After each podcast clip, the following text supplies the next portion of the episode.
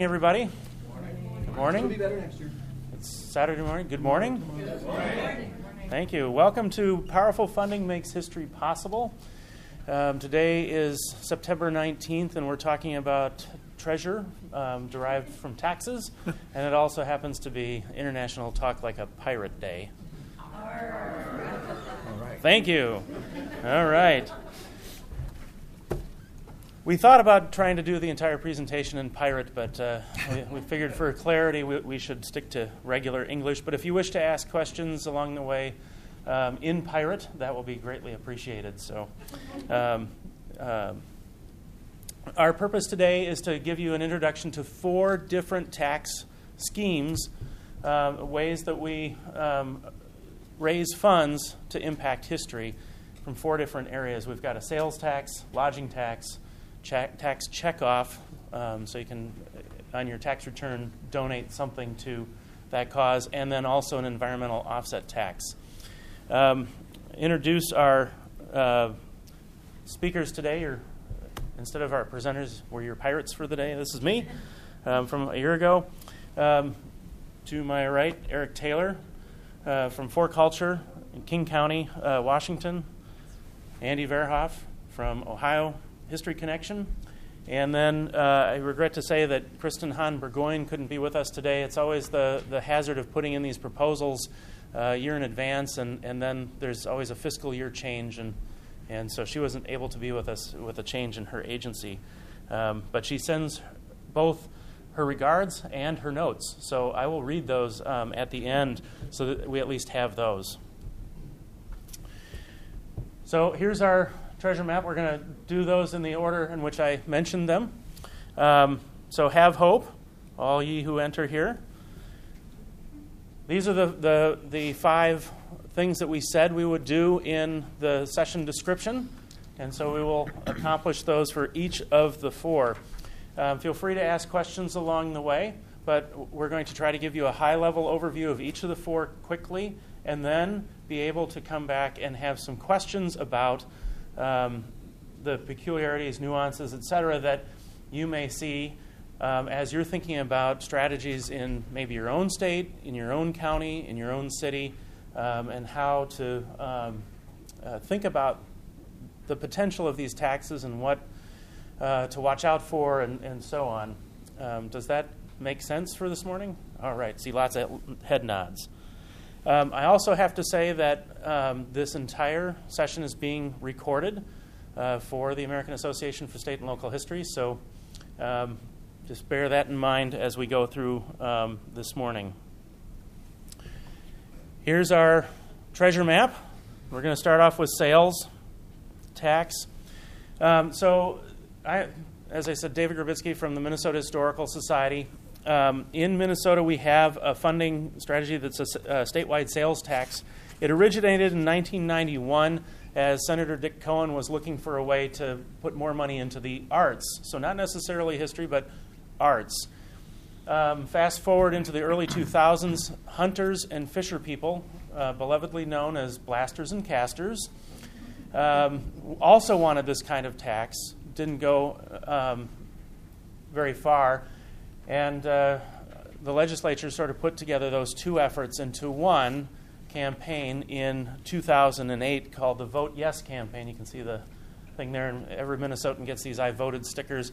That year in 2008, which was a recession year, um, and this is a tax, so we're raising taxes on ourselves in a recession year, it got the largest vote of any statewide candidate that year. It, it beat out um, I think we had a senator up for um, vote and governor and, and, of course, the presidential campaign and so on. 56% of all Minnesotans is a very tough, high level um, thing to do because we're putting this into the state's constitution. It's a constitutional amendment. And um, in order for it to pass, 56% of the people voting had to vote intentionally mark yes. So if they said no, or if they didn't say anything at all, that was all no votes. So that tells you exactly how popular um, this particular thing is. It adds three eighths of a cent to, to, our sales tax. So for every hammer, mattress, car, refrigerator, etc., that you buy in Minnesota, three eighths of a cent for every dollar that you spent on those things goes into a special fund. It initially began raising about $140 million a year um, in its first fiscal year, fiscal 10. Um, today it's up to about 150 million, and that tells you something about uh, sales taxes. They're very stable, and they tend to grow at the rate of inflation. Um, so it's, it's all very, it's a, it's a good thing. Um, the constitutional amendment divides them into four um, different categories 33% for land, 33% for water, 12.25% for parks and trails, and then 19.75%, almost 20%, goes into arts and cultural heritage.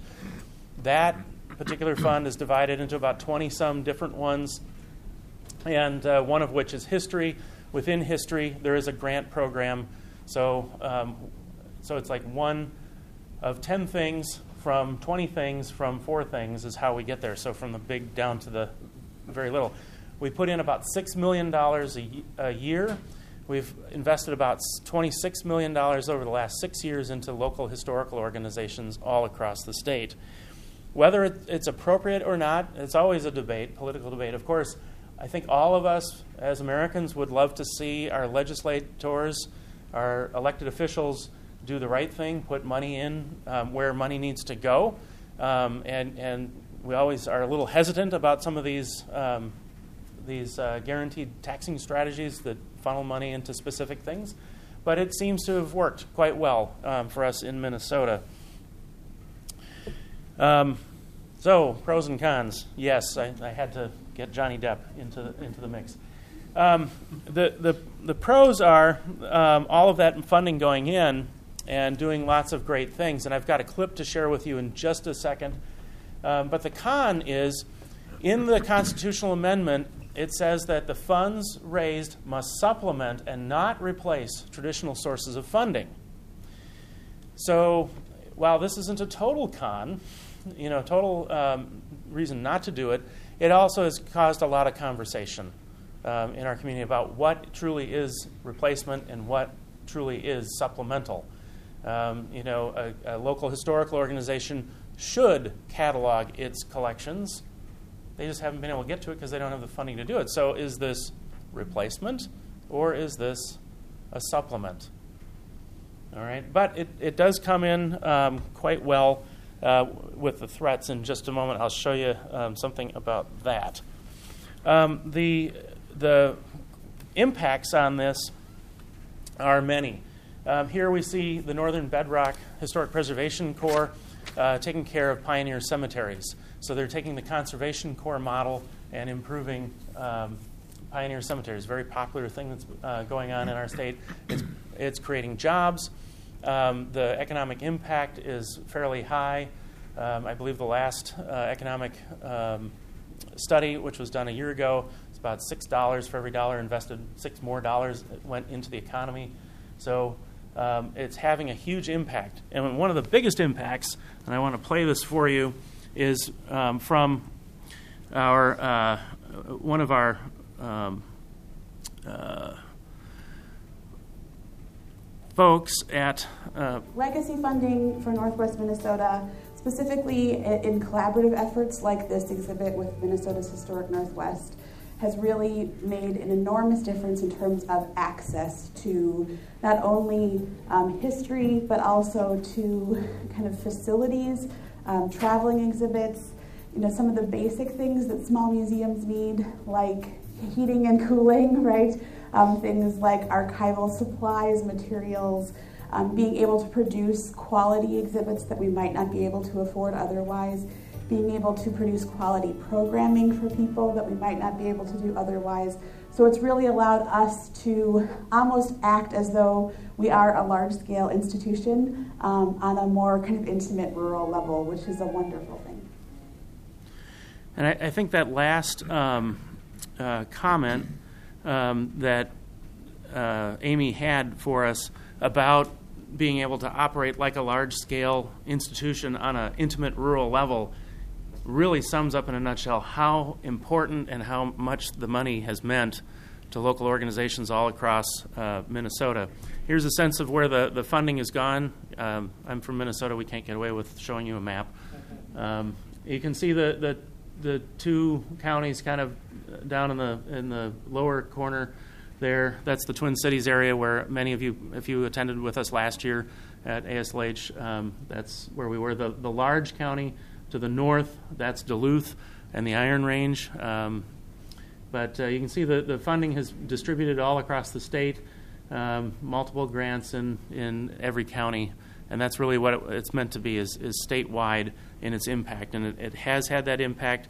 Roughly two thirds of all the funding that we've spent uh, out of that $26 million has gone into um, the non metropolitan part of Minnesota, um, when really the population is sort of reverse of that. Roughly two thirds of all Minnesotans live in, in the metropolitan area.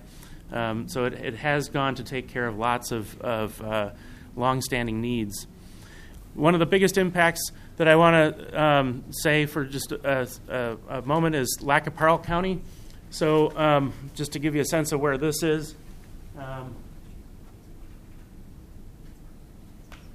so far western Minnesota, Lac qui Parle County, when I started in the grants office in 2000, had not received a grant from, for history projects from the state of Minnesota since 1975.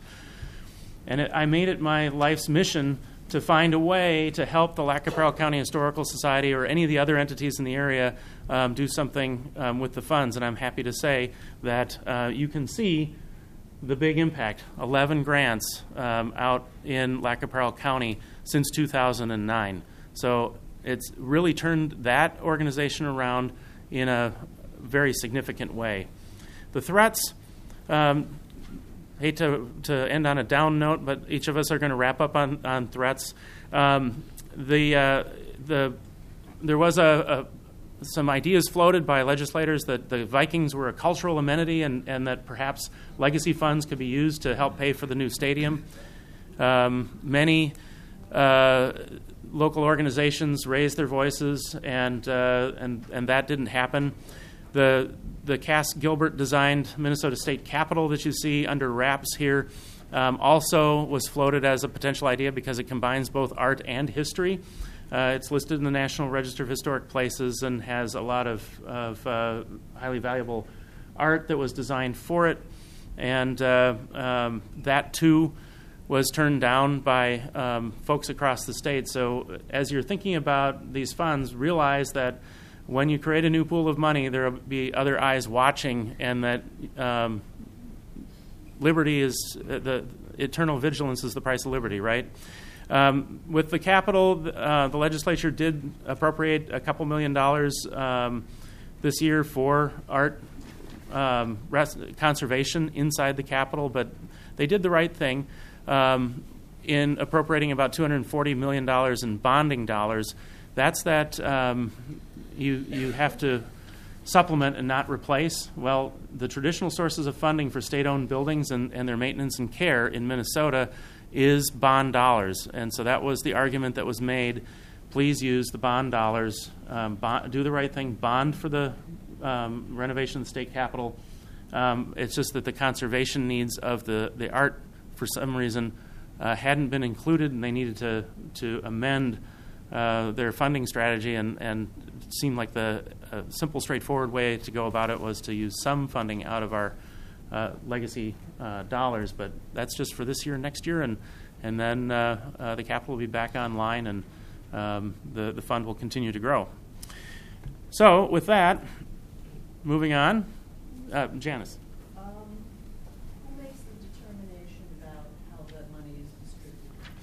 So the, the question is who makes the determination about how the money is distributed? It's, it's in several uh, layers, as one might expect. The, the legislature must appropriate it, the governor might make recommendations about it.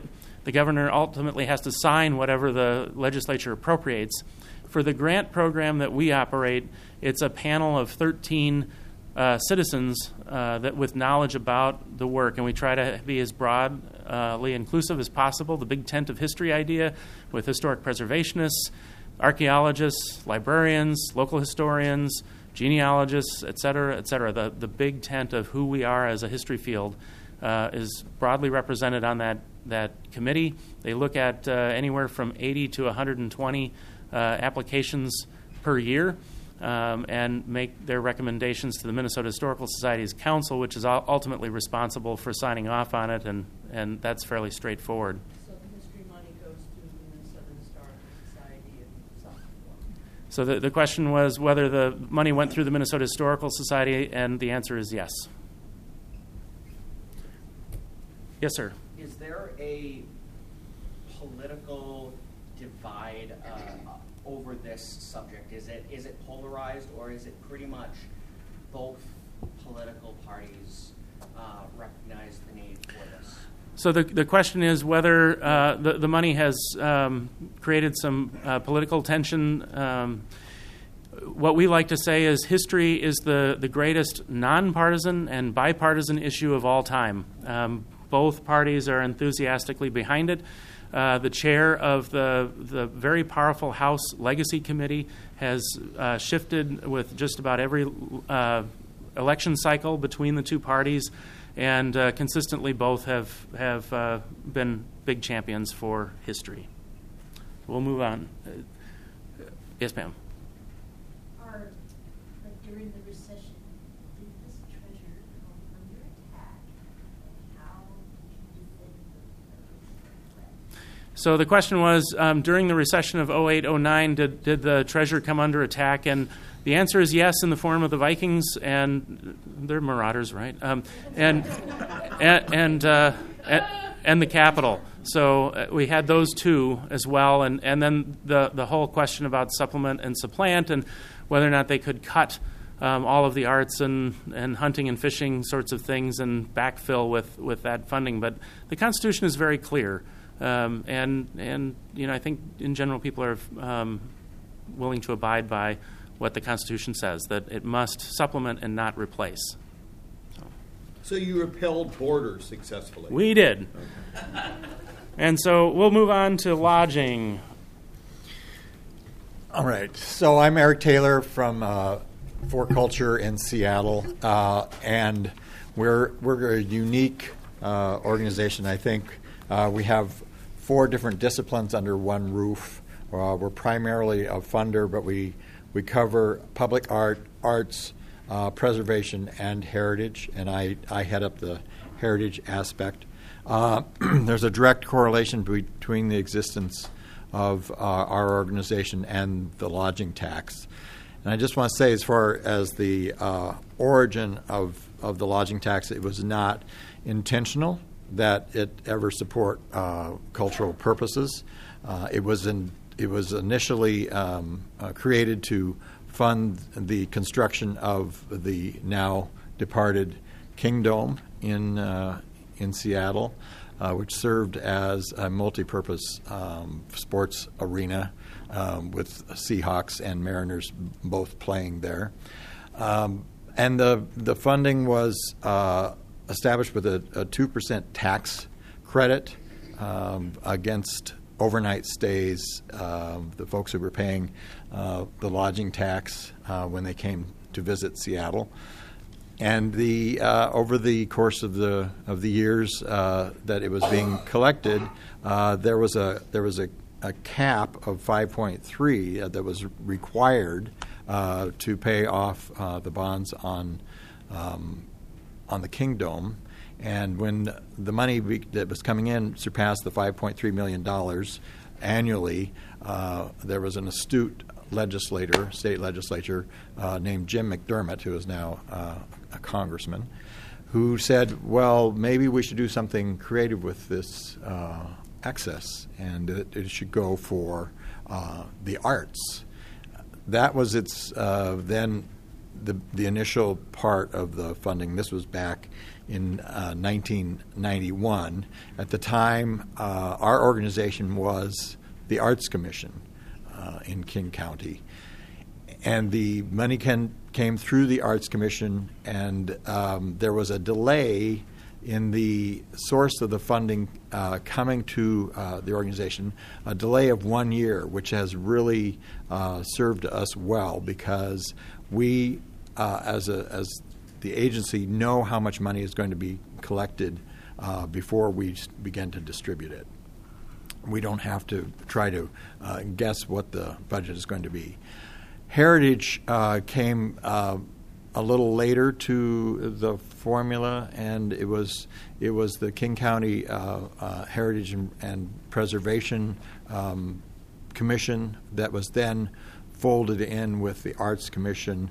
Uh, it was it was then an agency of, of King County that um, managed the, the distribution of, of the lodging tax. Um, let's see if there's other origins here that you should know about. Uh, it has a it has a, a, a, a strange formula for collecting, which I think is uh, too complex to really go into here, but it's it's the kind of thing that um, we can we can kind of count on from year to year, and it is the um, the source uh, for a number of, of different um, of programs that we run, and of course we run them across the board. In addition to the lodging tax, uh, our agency also collects uh, one uh, for art, uh, and that funds our public art program. So as far as uh, when I was looking at this and at putting this together uh, with with uh, David's um, formula here, I, I, had a little trouble with with uh, whether this was an appropriate fund or how it was appropriated, but it is both. Uh, I think it's a very appropriate fund uh, because the very thing that um, that visitors to Seattle come for are the kinds of of uh, amenities that we are funding. They are coming for the cultural richness of of King County, and I think there's a there's a, a lot of uh, synergy there um, between the source of um, the revenue and what that revenue does to keep the uh, cultural um, community robust. Uh, but looming there in the background is the state capitol, which always is keeping an eye on uh, what we're doing. And I, when we get to threats, I will I will talk about how that will come into play. Okay. So, the pros and cons. And I thought about this. I thought because I've always felt like um, this was a, a very appropriate uh, funding source for us. We do a, a, a number of different programs with it. Um, under the Heritage um, program that I operate, we do uh, um, sustained support, we do project support, we do capital funding, we do equipment funding, and um, we provide a program that I uh, created when I came on, which is specifically for collections care. So all of that that funding, I think, um, fits into what we want to do uh, as far as um, moving it forward. The problem is uh, the pros and the cons is that when when the economy is doing well, the lodging tax is doing well, and when the economy is not doing so well, neither is the lodging tax. We, if you will see that one photo, this was about 19 early 70s when uh, there was the, the Boeing downturn and all of a sudden uh, Seattle went bust. Uh, right now, we're in a boom. And as a result, uh, the lodging tax is, is very robust. And it's allowed us uh, this year uh, to um, provide some additional funding for, for capital projects as a result of that, of that boom.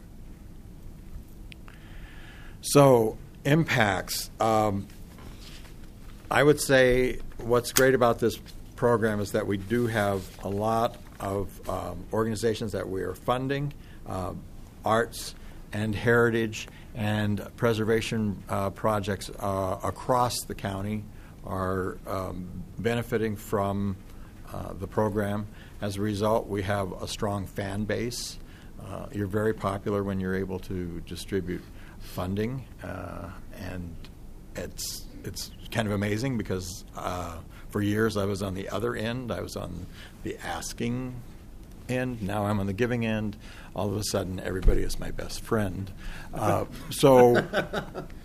Uh, I think here you have an idea of, of the kinds of projects it funds. It funds from large organizations to uh, rural, uh, smaller uh, museums. Uh, it, it, funds projects and um, just across the board, um, we have this strong um, support from the, recipients of the funding.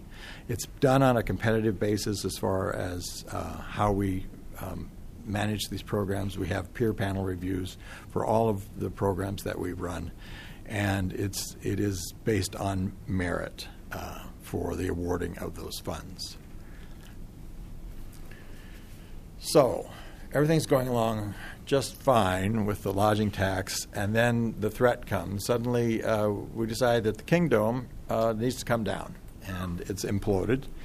And we need to build not just one, but two new stadiums. So uh, the Mariners got a stadium for themselves, and uh, the Seahawks got their uh, stadium as well. But in order to fund uh, those stadiums, there was a there was a little um, sleight of hand in the legislature, and suddenly the formula that was providing uh, funding for cultural programs uh, changed, and all of the lodging tax that was going to be uh, collected uh, from 2013 to 2021 was going to go to pay off the stadiums. We were we were left by now, you know, we were a separate entity from the county. We're we're a public development authority now, with the lodging tax being the um, primary source of uh, not only uh, the money that we distribute, but also for our administrative costs.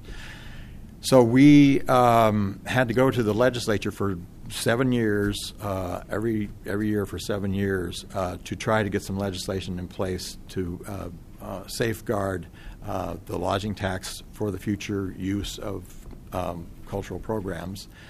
Uh, we had been required by law to um, keep 40% of what was collected to put into an endowment fund, with the idea being that the endowment would be the, the source to, to keep us moving forward, which was uh, never going to happen. But we did get, uh, after those seven years, in, at, the, at the last minute, we were uh, allowed to um, spin down, use that lo- uh, endowment fund that we had collected to, to as a bridge fund for the seven years that we would have no lodging um, source, lodging tax source uh, of revenue. And uh, now, uh, with the Kingdome paid off this year, even after it's been um, rubble for more years than that, we do uh, have this one time uh, additional funding because part of our legislation allowed us to use whatever lodging tax was collected uh, to pay off the Kingdome uh, would, would come to uh, culture after that debt was retired. So that happened in March. Uh, we now have a little m- more money that's going to help us span the years until 2021 when we will be able to tap into the lodging tax. But those that political threat, I think, is are the biggest ones because, as David said, when someone sees a pot of money, uh, all eyes are on it, and so you have to be ever vigilant. All right. Seeing none, Andy. Tax check off? Yes. I have to say, Eric, um, I have to amend your statement about being everybody's friend. You're everybody's friend until the regrets letters go out. um, No, you're you're uh, uh, you counsel people at that time. Right, right, Yes, right, yes. right, right. Um, yes, absolutely. Um, uh, the Ohio History Connection just adopted a new strategic plan, and part of that plan calls for us to put history in the hands of Ohioans, and that's what our grant program helps to do. Uh, the grant program is called the History Fund. It's a competitive. Ma- it makes competitive matching grants that enable local historical organizations and organizations, nonprofits in general, that have history projects um, to save and share their, their community's history. So it really, the grant program, the History Fund grant program that we have, really fits into our overall mission, as it does uh, with my colleagues' organizations. Uh, we have a tax checkoff. We were inspired by other tax checkoffs on the state income tax return in Ohio as of 2010, the year before, or 2011, before our tax checkoff started. There were two tax checkoffs for the Ohio Department of Natural Resources, uh, for state nature preserves, and for endangered wildlife. Over the past seven years, from 2007 to 2014, the uh, endangered wildlife checkoff brought in an average of $300,000 per year. The tax checkoff for state nature preserves brought in an average of 355,000. Uh, a, cha- a tax checkoff for military injury relief administered by the Department of Veterans Services brought in an average of $527,000. So that was um, so tax checkoffs uh, we think are a very good way to go. Um, oh, right. Uh, for those tax checkoffs? What, what's the tax checkoff? Oh, thank you. Thank you for. Oh, they asked what a tax checkoff was, Janice. Uh, that's a good question because tax checkoff is just a term of convenience. On your Ohio income tax return, which we'll see here shortly, there, there's a, a, a part of the Ohio uh, state income tax return. It's not really a checkoff where you check a box. You can donate a part of your income tax refund, so it's really, I guess, a write in. You can write in an amount from your uh, state tax refund to donate to military injury relief, uh, the Ohio History Connection. Uh, there's a new tax checkoff actually that came on in 2014 for breast and cervical cancer research. So if you get a refund of 100 bucks, you can write in $5 for the Ohio History Connection, and you can write in amounts. Um, one thing I want to stress, and I am getting ahead of myself a little bit, is this isn't, uh, you, you can give to as many tax checkoffs as there are in the form. Uh, we had a meeting with the other tax checkoffs here recently, and we, we wanted to dispel the rumor that we're in competition. Uh, personally, we give to all the tax checkoffs. They're all good causes. Uh, now, we give the bulk of it to the Ohio History Connection, of course. But uh, it's not a zero sum game with tax checkoffs. So, it's, uh, ter- tax checkoff is just the terminology we use in Ohio. It's really a, a tax refund, I guess, write in. But those are more words, so we just say tax checkoff. Okay. So that's what it looks like on the form. Uh, slide, please. Um, we, um, okay. So uh, let me just back up a little bit. Our friends in the legislature advised us when this was starting, uh, and it started in 2006. The movement to get a tax checkoff or a, a tax write in started in 2006, and it took us three legislative cycles, two years, to, to make this thing happen. And it took a lot of advocacy on behalf of our partners, on behalf of a group called the Ohio Local History Alliance, uh, the Society of Ohio Archivists, two statewide preservation organizations, county records managers. I mean, this was a sustained effort to tell our state legislators to please, in the state budget, add this tax checkoff to the tax form. Um, and, uh, and when we were considering it, advocating for it, they said, you know, you, you shouldn't make it necessarily for the Ohio History Connection, but you should perhaps think about a way to distribute this money out, out to the out, out, to, out to the state, out to local historical organizations, which fit in with something we wanted to do in the local history office for a long time. Uh, for any of you who have worked with local historical organizations, you're getting phone calls about do you have grants?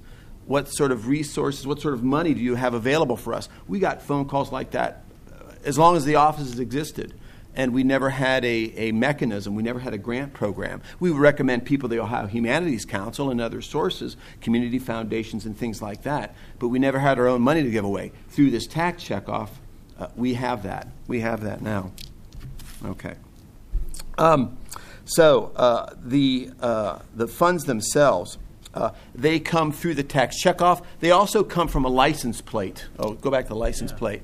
Um, uh, last year, uh, the state created a, uh, a license plate for us for Ohio history. So uh, they cost $30. Uh, $20 of that comes back to the Ohio History Connection for the History Fund. A third mechanism for financing the History Fund are through outright donations. You know, you could just make a tax deductible donation to the Ohio History Connection. But I have to say, most of our money, really 99%, I've done the math, comes through the, uh, through the tax checkoff. And it's not really tax money, it's a donation mechanism. People can freely donate a part of their income tax refund, state income tax refund, uh, to the Ohio History Connection for the, for the History Fund. As far as pros and cons go and implications of this funding, I have to say some of the things I'll say here kind of overlap with threats. Um, the level of contributions goes up and down from year to year, uh, at least in this initial three year period. Um, and so we have to make our case every year. Uh, go to my next uh, slide. So we have a, uh, an awareness program uh, featuring three characters so far from Ohio history. I'll pass some swag out uh, shortly. Uh, so we have Annie Oakley. Oh shoot, my taxes are due. So don't forget about the tax checkoff when uh, when tax time rolls around. Like I say, the amount we get varies. In our first year, 2012, went on the tax form in 2011. 2012, we, we received $153,000 to re-grant. The following year, we received 138, and we were like, "Ooh, we got to do something." So that's where this this that's where Annie came from. Um, so in 2014, we received uh, $171,000 to re-grant. So Annie and the Wright brothers and U.S. Grant are doing their job. Those are the three characters. Uh, this year, all the tax checkoffs in Ohio are way down. We're kind of worried. Uh, as of now, we have seventy-nine thousand uh, dollars, and then we'll take we take twenty percent of that to cover administrative costs. So we regrant 80 percent of that. Um, and uh, we met with the other tax checkoffs. We met with the Department of Taxation. Uh, go to my next slide, please. And we asked why, for heaven's sakes, are the are, now all the tax checkoffs are down. It's just not us. We asked why, and they said uh, new identity theft prevention measures. I guess fraudsters are getting in through uh, tax refund donations somehow. Don't even ask me how it works, but. Um, they are attempting to get into the system and steal people's tax refunds. So the Department of Taxation implemented a very rigorous program where if you give a donation of a tax refund, you have to fill out a quiz, you know, proving your, your identity before the software goes through. So yeah, uh, my mom told me I could be anybody I wanted. And police call this identity theft. So, um, so that's a threat. And then the next um, threat, I guess, pro con, is 89% of Ohioans file their incomes, uh, file their tax returns electronically. So, um, and a lot of these software packages promise the biggest refund. So they're less inclined to highlight ways that people can donate a part of the refund, whether for breast and cervical cancer, whether for state nature preserves, whether for the history fund. So we have discovered that it's kind of hard in some of these software packages to find the tax checkoff. And we're going to address that in this next year's campaign. Um, as far as the impacts of the funding, um, oh, there's U.S. Grant. I wonder if I can deduct part of my Union Army office. And the Wright brothers, uh, can I take receipts without deduct, without? Uh, can I take deductions without receipts? That'll never fly. Um, uh, we've given grants as far as impacts go. We've given grants in 22 of Ohio's 88 counties so far to the tune of $348,000. Now, that for that $348,000, it's a competitive matching grant, as I said, and so uh, as far as match goes, those grants have generated uh, $658,000 in, in local funds. So the message we like to get out there is for the investment. Uh, the average donation this year was $8.60. So for lunch, basically the price of a lunch, 20,000 Ohioans for the price of a lunch, um, we can make these grants, which generates a whole lot of local support for local, for local history and local history projects. So that's really the impact for us. And then the next slides are just some of the projects we have given, we have uh, made grants to. Uh, our grants fall into three broad buckets organizational development, where organizations help themselves. Uh, and then, next slide, please. Programs and collections, which is a very broad category. Uh, and then we give grants for, uh, next slide, please. Um, next slide we give grants for bricks and mortar projects. So we'll replace windows and doors and roofs and things on properties on the National Register of Historic Places. Um, so, um, as far as uh, we built a bathroom uh, on a National Registry property in Cincinnati. So, um, uh, as far as threats go, that threshold, we need to bring in, we, we've got two years if we miss it the first year, if we strike, strike the first year, we don't make that $150,000 threshold, we got one more year to do it. If we don't do that, the tax checkoff drops off the tax form. And that's a real threat to a grant program that's financed 99% through this, through this tax checkoff. Now, what we're doing right now to address that, we want to see if perhaps we can lengthen the time uh, instead of two years, maybe lengthen that a little bit to three or four or five years. Uh, we've also been talking about perhaps trying to lower the threshold. I mean, these are these. This is all very fluid thing right now. So, um, uh, so I I don't have any answers as far as what's going to happen yet. But um, we are trying to address it. Uh, another threat is the promise of a maximum refund. You know, like I said, when you file your taxes, um, all these software packages promise that. Another thing we think about is with a grant program, you're going to say no a lot more than you say yes. We have to be very careful and very sensitive in how we say no because we don't want people who hear no, and again, we'll say no more than we say yes, to go out and say, those bad people, what, a, what an awful grant program. Um, so we are very dedicated providing support, counseling, suggestions, comments, so that if people want to resubmit their proposals next year or submit them for another grant with another agency or another program, we just want to be there for people so that if maybe their program doesn't get funded through us, at least they'll see the value of the program and resubmit next year or at least not tell other people not to contribute to the tax checkoff. So, um, but uh, the thing that's really, frankly, exciting about this program is that we have to make our case every year. And we keep talking about relevance. And we have to demonstrate the relevance of this program every year. And it's, it's we all have things to do. but it's, it's worth it to have to make that case. So, thank you, David. Um, I actually have a question for Eric. Yes. Um, a couple of things about the lodging tax. tax. First of all, traditionally, um, lodging taxes go to fund tourism. Um, are your tourism organizations funded through your lodging tax at all?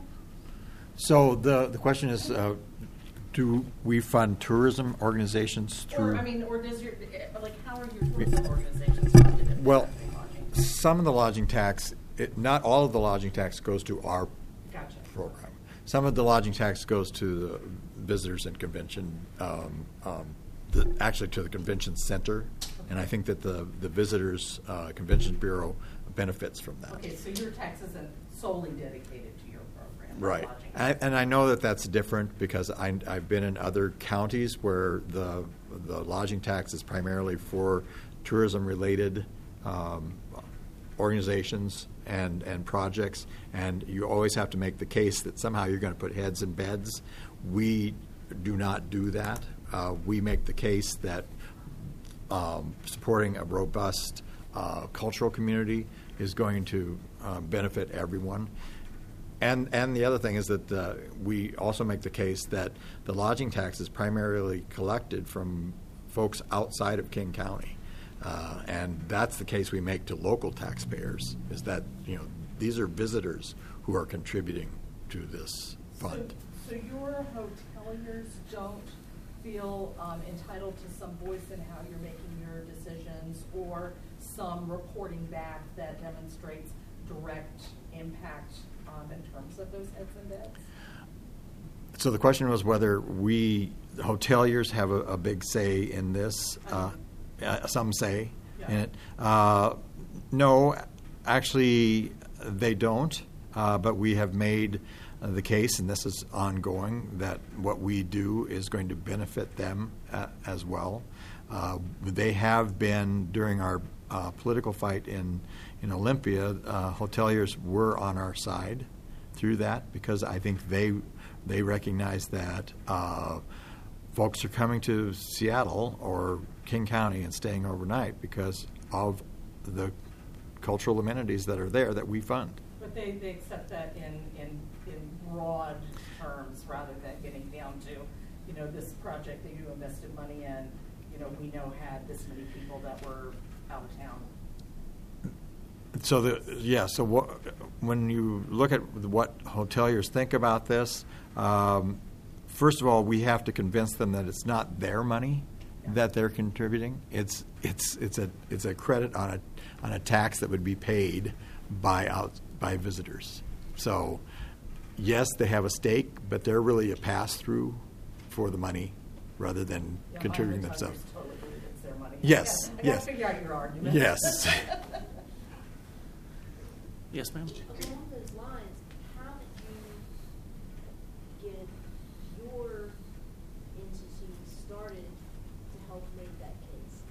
this is when you've got existing counties where they do have the heads and beds and it's large city events and, um, how did you, so it's like, how did we get you in our county? That okay. So how do how do we get a, an organization like ours in your county, and how did how did we create this uh, without um, the same restrictions that uh, hoteliers uh, would have in other counties?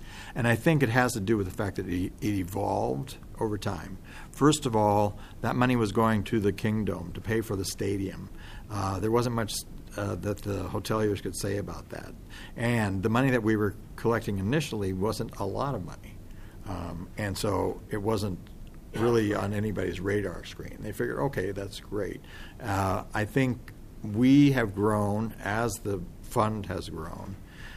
Uh, when it came to the time when we our very survival was threatened uh, with this uh, push to build new stadiums, uh, we realized that uh, our years of providing um, funding across the board in, in, in as equitable a way as possible gave us um, a base of political support that came out on our side uh, and came out uh, in in strength for um, continuing what we do. So I think the hoteliers in this, uh, I think they saw the tide and realized that this was going to um, benefit them as well as everyone else. So um, they they went along with it.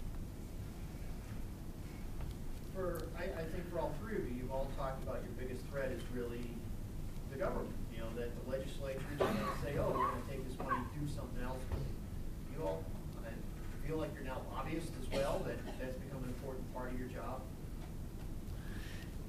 Um, so the, the, the question was, um, do we feel that that safeguarding the funds as set in place is an important part of our job?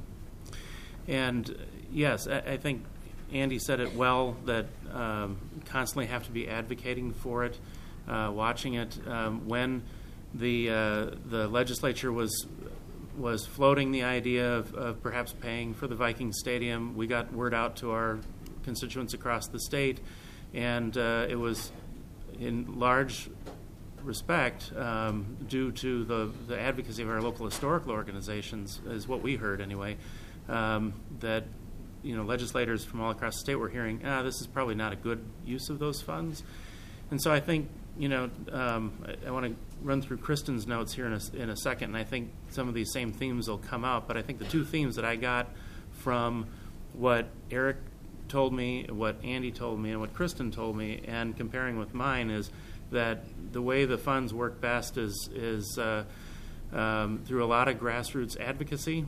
Um, you have to have the local organizations uh, presenting their case. Um, there's always going to be threats because it's a pool of money that is available, and um, there are going to be more elbows at the table eventually, and and so um, there's a constant conversation going on as to what is and what is not appropriate for these funds, and uh, um, and really it goes back to the grassroots organizations that um, use the money um, to constantly watch over um, the the potential suggestions for those funds. Can I just add that um, we cannot advocate directly for these funds. Um, we're prohibited from doing that. But when we were in the midst of um, the fight over our survival, we did call on the grassroots, and we had legislatures uh, calling us and saying, "Enough already. We, you know, we get it." So I think that's a very powerful tool is to be able to uh, get the troops organized and advocate for you. Our tax checkoff is a result of advocacy on behalf of local historical and preservation organizations in Ohio. That's just the way that happened. Um, it wasn't just us banging the drum. It was, uh, well, about 300 local historical organizations that were active and contacted their legislators. Another thing, too, um, if there was the threat that the history fund would go away because of this tax checkoff would go away, um, I would imagine Ohio's local history community would have something to say about that. Because while every organization hasn't gotten a grant, they're also losing the potential to get a grant. And we have very strong numbers which demonstrate the good that these do. It's not a, a handout, it's an investment that generates local investment. And I imagine our very vocal local historians would have something to say about losing the potential for that investment. So, Yes, sir. And my, my question is, I guess, directed to the, the two of you who have actual taxes versus Yeah. the ability to give a donation, but um, do you find the, the taxes in any way affect private donations and memberships as if someone would think, well, I'm already being taxed for this, therefore I don't need to be a member, or I don't feel like I should give a donation because the government's already taking my money for this purpose anyways. Is, is there any effect? So the, the question is, what effect does the um, taxes have on charitable donations um, to our organizations? Um, I'll take that for the Minnesota Historical Society. If you look at our 990 filed for the year prior to legacy funds um, uh, becoming available, the Minnesota Historical Society was about 74% reliant on state funding and uh, we lost about 10 percentage points um, with the last filing that's available on GuideStar. So, um, even though overall funding from the, the state has gone up by 35 percent, we've actually um, been able to leverage even more private charitable donations to the Minnesota Historical Society as a result. Um, it can always be, it's hard to draw causality um, because there's many other things that go into that in between um, 2009 and, uh, and, and 2013. But still, um, that we've been able to lessen our overall reliance while continuing to grow the funds coming in from the state, I think says something. So I just say that you know we we don't get a lot of charitable donations. We're just because we look like a government entity, uh, and we are quasi government. Uh, but I would say for the organizations that we fund, um, are it's a sort of a stamp of approval uh, when when they do get funding from 4Culture that then they can use to leverage um, further donations. So I think it's a benefit for them. Yes, ma'am, in the back. Um, For the tax checkoff, so is there any correlation to people who are checking off from those who receive refunds versus those who don't receive refunds? we don't know. We, um, the Ohio Department of Taxation Can you repeat takes. the question? Oh, I'm sorry. Uh, is there any correlation, make sure I got this right, between people who get tax refunds and people who give to the tax checkoff? Do I, did I understand that correctly? I wondered, I wondered, my question, I guess I'm questioning people who don't receive refunds. Right. Are they still able to contribute? Oh, have any way of tracking? right. Are people who don't receiving, who are not receiving tax refunds still contributing to the history fund? I'll be honest with you. Um, we really haven't. We've relied a lot on this tax checkoff funding initially, and we haven't devoted as many resources to encouraging um, private donations outside of the tax checkoff for the history fund. I think part of that has to do with the fact that we've got a lot of stuff going on at the Ohio History Connection. So. Um, uh, if we ask for donations for the history fund, maybe that means somebody won't give to another initiative that we're raising money for.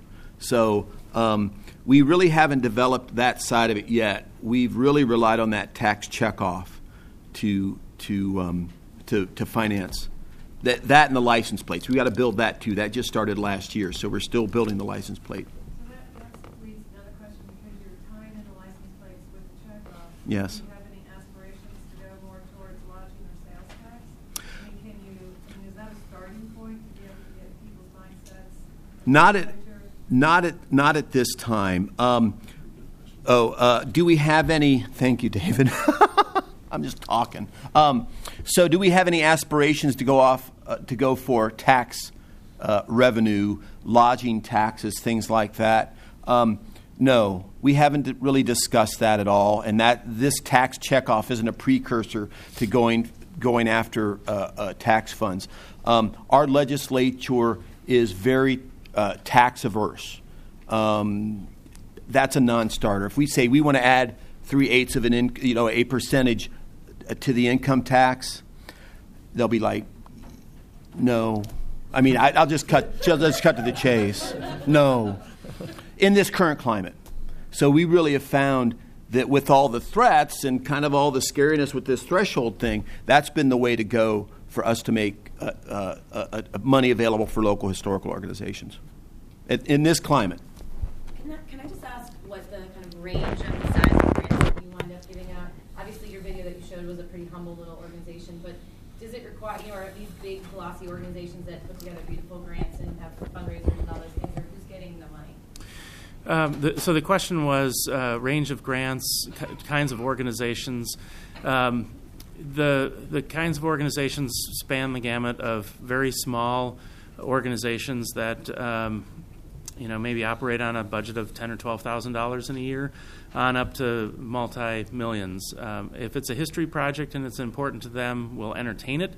Um, just because someone has the capacity to raise other money doesn't keep them from seeking funds here. Um, it also doesn't mean that they're going to get the funds. It, it's it's it's a very competitive grant program.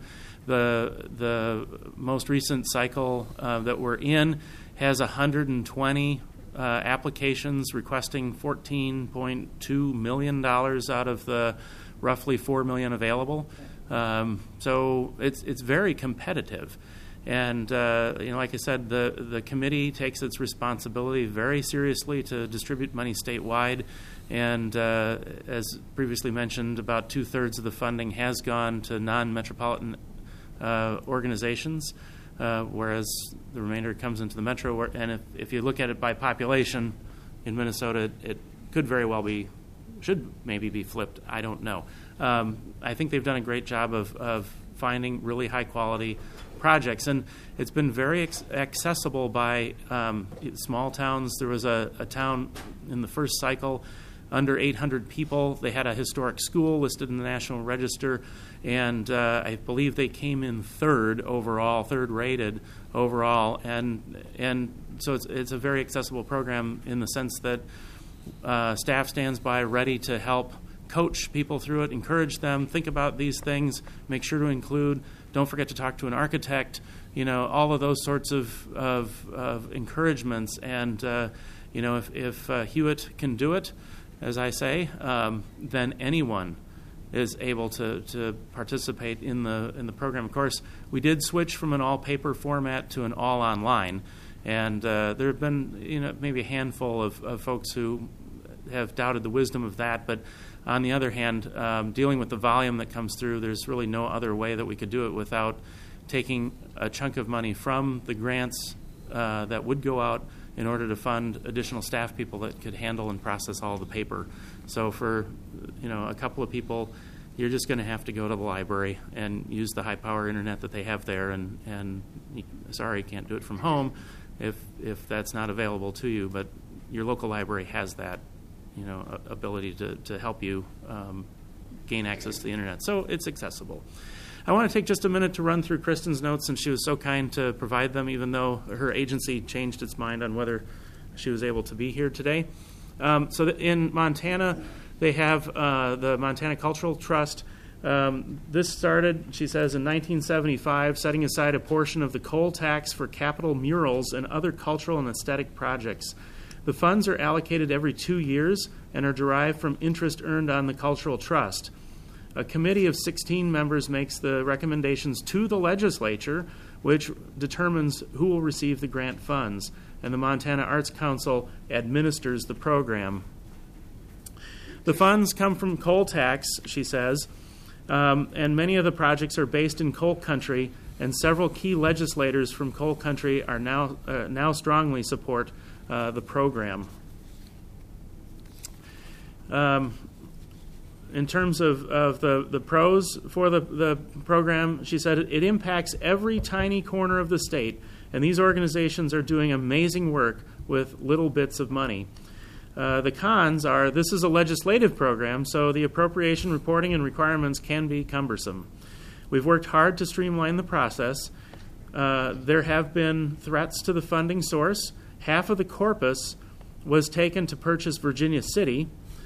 Interest on the earnings have been dismally low for the fa- past few biennia. In the 1990s, there was an 8% interest, and awards were uh, 40 to 60 thousand dollar range, and now they're less than ten thousand dollars. Um, in terms of impacts, um, here you can see every corner of Montana. Um, and here's another. There's no more notes on this one. A head house. I really like the photo. Um, and then the threats, as she noted, um, with Virginia City. Um, there have been threats uh, to the funding source. Half the corpus was taken uh, to purchase Virginia City. Um, and the legislature, thankfully, has uh, restored um, the, what was borrowed, but she said without the interest that it would have accrued um, over the years that it was missing from the, the fund.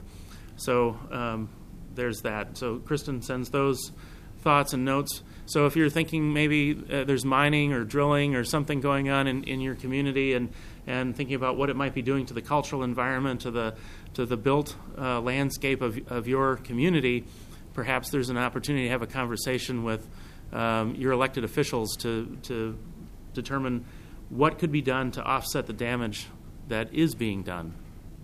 I, I'm not going to be able to answer questions about um, about this program, but Kristen's uh, um, contact information here is at the end. So um, we have about uh, 15 minutes left. We did take some questions along the way, but now it's your turn to return fire. Stuart. I have a question for uh, Andy. And uh, in terms of the tax write-off, what's been your most effective marketing tool for it specifically?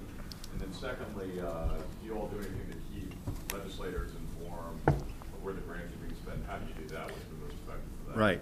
Uh, uh, the, the, what's been the most effective tool for marketing the program, and how, what do we do to keep legislators informed? Um, really, um, I think our most effective marketing tool has been word of mouth. Um, but what has opened the door has been uh, our marketing campaign. I brought along a little bit of swag here. I'm going to start those. Take one if you want it. And I have a, a collapsible uh, basket here. Uh, oh, take, just take it. Pass it around. Um, so our marketing department put together these materials to get the word out about the tax checkoff and the license plate. And, uh, and I also got some stuff about the program. Boy, you're getting it today. Boy, you asked for last like a pirate and then get all the stuff. Um, I have to, can I say, I live in Ohio and I use a TurboTax and I didn't see the thing on my form. And the, the only reason I went to find it was that someone had posted on social media like, hey, you know, someone in the local history community like, hey, don't forget, you have to find the tax checkoff and da da da. So it was really just people putting that out on Facebook Yeah, that and reminded that's me to go do it. that's been another effective thing, Stuart. Is we've been using social media, and all of our partners have been using social media to remind. A lot of the effort is just reminding people. You know, um, I think where we need to go next is perhaps get some people who have filed electronically. And where did you find the tax checkoff on the form? Um, or, or how difficult was it to find the tax checkoff on the form? Um, what? Yes, and for legislators, uh, we are required to submit a report every other year, uh, very brief, two pages, outlining the impact of the program. So we submit. If you give a grant to a specific county, you also let the legislators Oh, know. yes, yes, yes. Um, it's uh, we put it in our grant agreement that you need to send a letter to your state rep, to your state senator, saying that you got a grant and what you did with it. Just a you know one or two page thing, not some long thing. And a lot of people just write one letter and cut and paste. That's fine, okay. But yes, we ask, we require them, and on the grant application, we require them to indicate who their state senator and state representative are in the district. And that's pretty easy to find. We provide a link where they can find that information if they don't already know it. So uh, yeah, we ask them, yeah, and we require them to. And as a matter of fact, in our final reporting, uh, they have to cut and paste the letter into the uh, final report, so we have proof. And again, it's not a very arduous thing. It's just how much you got, what you did, the good that it did, and it's one-page letter. So know, uh, we also do that at the Minnesota Historical Society. We're required to report on January 15th of every year, and it's a, a floor-colored, glossy, spiral-bound uh, notebook that everybody gets with the many things. Because it's it, with our legacy funding, it's more than just the grant program. There are other things that we do. We have partnership funds. So if you know two or three of you in the room uh, were in Minnesota and wanted to band together to do some sort of a partnership project, there are more funds beyond the grant dollars that are available. And so there's also projects the Minnesota Historical Society undertakes, and there are also other earmarks that flow through us um, that all get reported upon. And, and every time we make a grant, um, it's the Minnesota Historical Society that sends a letter to the legislator. Um, with the, it's, it's great that, that Andy has, has offloaded that work because um, uh, onto the grantees. Um, but what what we do, and and um, you know, there's there's some merit in what we do too, in that Oh, sure. that we send it to the legislate, legislator, um, you know, about the same time that they're getting it, so that the legislator, before the media, can uh, be the first to congratulate them. And often, many of them are very good about getting out a press release that, you know, uh, Representative so and so's office congratulates this organization on getting this grant, even before the formal media uh, press releases come out from the Minnesota Historical Society. R- Related to that, for us, we announced, we, we, uh, we publicly, how do we let our legislators know? So we have the letters, um, but we publicly announce grant recipients on our, at our Statehood Day event at the State House, to which all the legislators are invited, and our media, and our government relations person, Todd Kleismitz, Todd Kleismitz gets the word out to the state reps um, uh, before the before the Statehood Day event. So they find out about the actual grants um, before uh, we release it release it to the media. May- Maybe it's only 24 hours before, but they they, they get notice. And, and we also, just for clarity too, we, we also have a annual statehood, or not a statehood day, but a, it's called History Matters Day at the Capitol. So every, you know, advocacy or public policy um, sort of endeavor in the state, there's an arts day, there's a, you know, um, small cities day, there, et cetera, at the Capitol. And so we have one for, for history as well, and we invite in anyone and everyone who has something to say about history and we have tables out, and legislators can walk by and talk to us if they are so inclined, and many do. Um, and it gives everyone a chance as a private citizen then to go visit his or her legislator and uh, and talk with them about what the funding means. And uh, um, and Amy, who was on that I showed you on, on the clip, um, she's been one of our most articulate uh, folks, and um, I, I regret to say that uh, their family has moved to a different state. So um, Ohio? uh, uh, not quite. Uh, North Dakota. So um, North Dakota. But at any rate, uh, many are just as articulate as Amy is. But she's been one of the one of our um, just real big champions for for how this money is used and how it's so well used. So, are there other questions? Make sure I get to this side of the room too. I will just uh, add, as far as what we do for advocacy, getting the word out, um, it's not as formal. Um, we encourage our recipients uh, to uh, contact their um, county council members because we are just uh, one county uh, to let them know what they've received from us. And uh, of course, we, we blog about it as well. But we also have uh, on a rotating basis, we have county council members serving on our board because we are, are governed by a board. So they, they stay, uh, we educate. It's constant education of, of the county council as to what we're doing. Yes, ma'am. I have a question that's for you, but also for anybody here. It's a similar, um, community reinvestment area. I mean, um, and has anybody, or are you aware of examples where people have connected to that if they were not part of the original, been maybe on the outskirts? So the, the, the question is, has anyone connected to community reinvestment funding? Redevelopment. Re- redevelopment funding? Development area. Redevelopment area funding. And uh, for my part, I, I do not know of anyone who has. I didn't know if anybody. Anyone in the, the room?